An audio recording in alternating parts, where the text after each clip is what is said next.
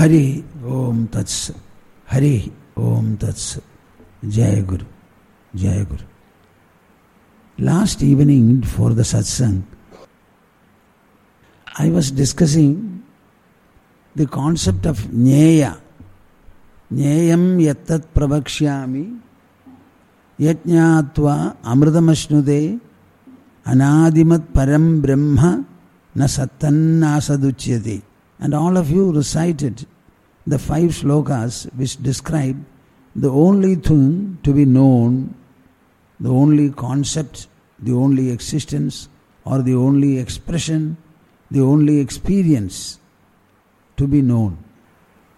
You will have to pick up very specific verses from Bhagavad Gita and try to understand and focus your sadhana and clinch your progress. Today I thought I would speak about some such verses. In the third chapter, Krishna says, Indriyasyendriyasyarthe ragadveshau vyavasthitau tayoho na vasham agached tauhyasya paripanthi now. It's a very clear definition and explanation. Earlier he defined our life beautifully as ಮಾತ್ರಾಸ್ಪರ್ಶಾಸ್ತು ಕೌಂತೆಯ ಶೀತೋಷ್ಣ ಸುಖ ದುಃಖದ ಆಗಮಾಪಾಯಿನ ಅನಿತ್ಯಾ ತಾನ್ ತಿದಿಕ್ಷಸ್ವ Bharata the entire life is ಮಾತ್ರಾಸ್ಪರ್ಶ and they inevitably produce sugadukas, which are like Shita and Ushna. Understanding that they are agama points, they are transitory, they will come and go, you alone are there for them to come and go to and from. This knowledge should generate sufficient tolerance for you. So the entire life is interactional at the level of the senses. These interactions trickle down to the mind level, and in the mind level, Sukha and Dukkha are the only experiences you will have throughout life. The world objects may be many, but our senses reduce them to five because the objects by themselves cannot produce any experience, interaction. Experiences or interactions are caused only by our senses, and they are five. Whether the world exists or not, our own senses will have to determine and say. Suppose you go to sleep and the senses are inactive, then you don't have any existence, including yourself and the world. And such sensory interactions result in only the mental twins called Sukha and Dukkha. And even the Sukha Dukkha's are Dukkha alone brings Sukha and Sukha brings Dukkha. If Sukha is bringing Dukkha, is it desirable? If Dukkha definitely brings Sukha, is it undesirable? So the thought that Dukkha is undesirable is wrong. Just see, when you elevate your thinking to the level of intelligence and rationally analyze matters, the entire situation changes. It is something very wonderful. Wonderful. I often wonder is our Sanatana Dharma so rational, rational, rational? I am writing on the Ekadasha Skandha, Krishna's last gospel, to Uddhava. There, to the people around me, I say that can a Dharma Shastra be so rational? Rational. So rational. Now, here in this sloka, he says, Indriyasya Indriyasya Arthe Ragadveshau Vyavastidau.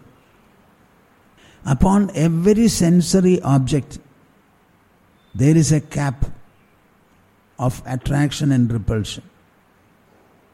Upon every sensory object, whether you want it or not, recognize it or not.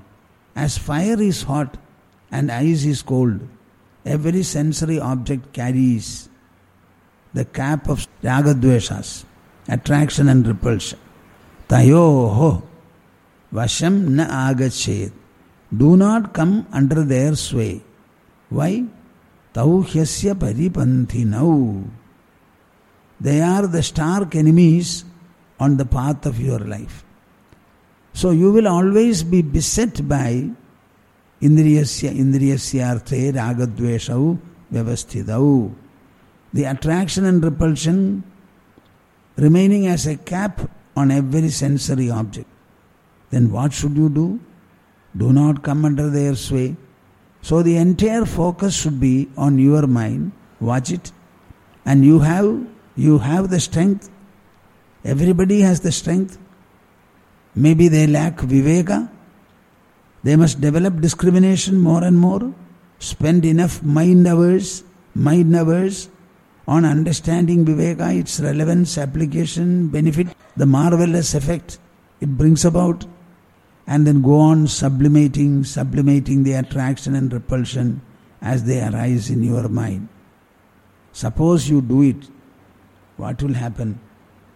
Kama krodha viyuktanam yadinam yatachetasam abhito brahmanirvanam vartade viditatmanam.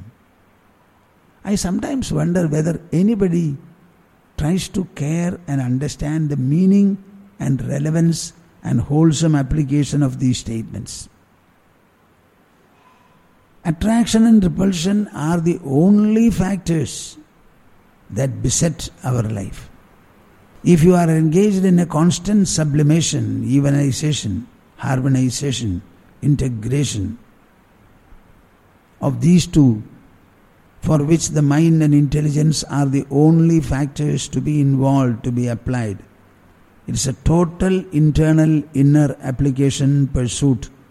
Kamakrodha viyuktanam yadinam. To become an yadi.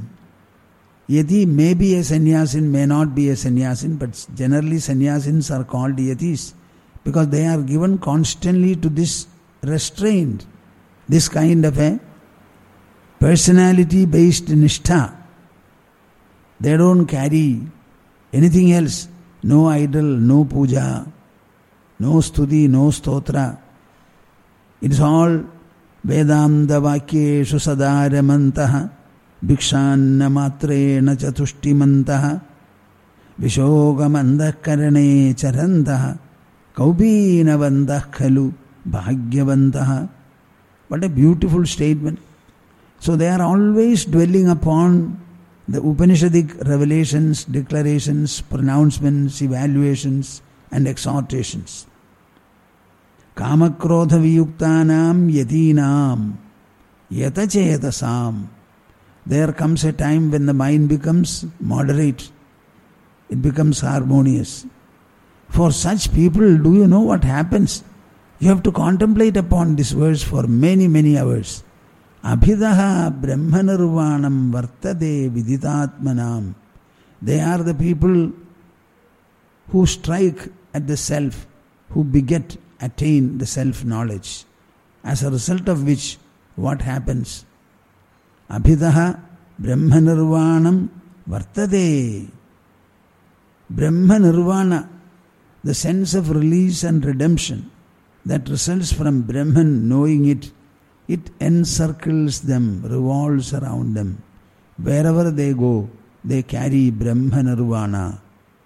Brahma Nirvana is not something to be obtained from a distance, pulled by a rope, dropped from the heaven. It is something to be generated by the seeker. Generated by the seeker by churning his mind with the knowledge, which knowledge all this knowledge, spiritual wisdom, churn the mind, churn the intelligence, churn the senses. Let even the blood chemistry in the body change by virtue of this inner process of churning. Then Brahma Nirvana, like butter from the curd, it starts surging up. You can roll it, it starts floating on the butter of your mind. न प्रहृष्येत प्रियम प्राप्य नोद्विजेत प्राप्य चा प्रिय स्थिरबुद्धि असमूढ़ ब्रह्मविद ब्रह्मणि स्थित बह बह just where do you have to go for this sadhana? No where न प्रहृष्येत प्रियम प्राप्य। You may be in your house or may be in an ashram you may be in your office maybe in a social environment. Wherever you are, you will have constantly to course through Priya and Apriya. Pleasant and unpleasant. Maybe in the hands of your own wife or husband, there will be a number of unpleasant statements and occasions. Na prahirshyet priyam prapya. When you meet something pleasant, do not be unduly elated. When you undergo something unpleasant, do not be unduly disturbed or depressed. Sthira buddhi. The buddhi will help you to remain sthira, firm, steady, stable, asammudha. Overcome the delusion that there is anything in this world to be offered to you. In the whole world, there is no speck which can come and add to your inner personality. We are full with our Panjabhautik body. Equally, we are full with our mind, intelligence, ego, and beyond everything, the soul. There is no space for any object in this world to enter your system and remain there. What you have is only a possessiveness. You don't possess anything. Even a newborn child remains separately from the mother and father. They cannot possess. They can be possessive about. So you feel possessive, possessive about many things, but the things possessed are always separate from your body. So I always say, no object ever enters your system to remain infused and one with the mind. Understand it very well. Sthira buddhihi asammudhaha.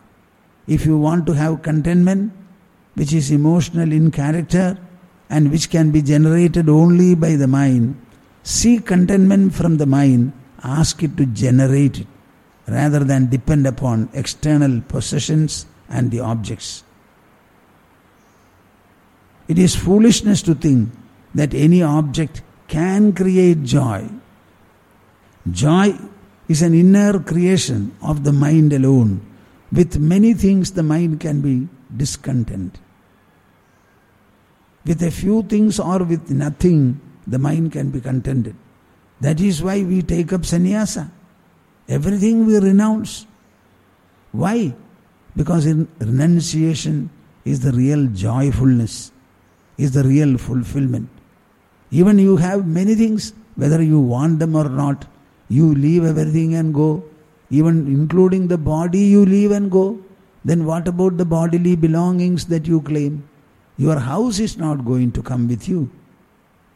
When you leave the body, the residence house goes, the relatives go, even the ring in your finger is taken away by the priest and handed over to a member of the family. Then what is this that we are possessive about? So let us be dispossessive. Sthira buddhi, asammudha, brahmavid, brahmani sthitaha. The knowledge of Brahman makes you live in Brahman. Brahmanishta is different from all other forms of nishtha. In Brahmanishta, the mind and intelligence alone are the factors which go on dwelling upon Brahman. And that dwelling, if it is proper, it is ceaseless, unbroken, incessant, unassailable, unsurpassable, unsubduable. It is, it is irresistible. This is what our Shastras say, particularly Bhagavad Gita. My dear souls, in the evening I propose to, as I have always said, I will take some verses here and there and then discuss it. Remember them, learn them, let the mind dwell on them, go into the words, propositions. Why is this statement? What is the meaning? Why one word leads to another word? See स्थिबुद्धि बुद्धि ब्रह्म विद ब्रह्मणी स्थित all these words are just like the pearls the pearls made into a necklace everything is connected to the other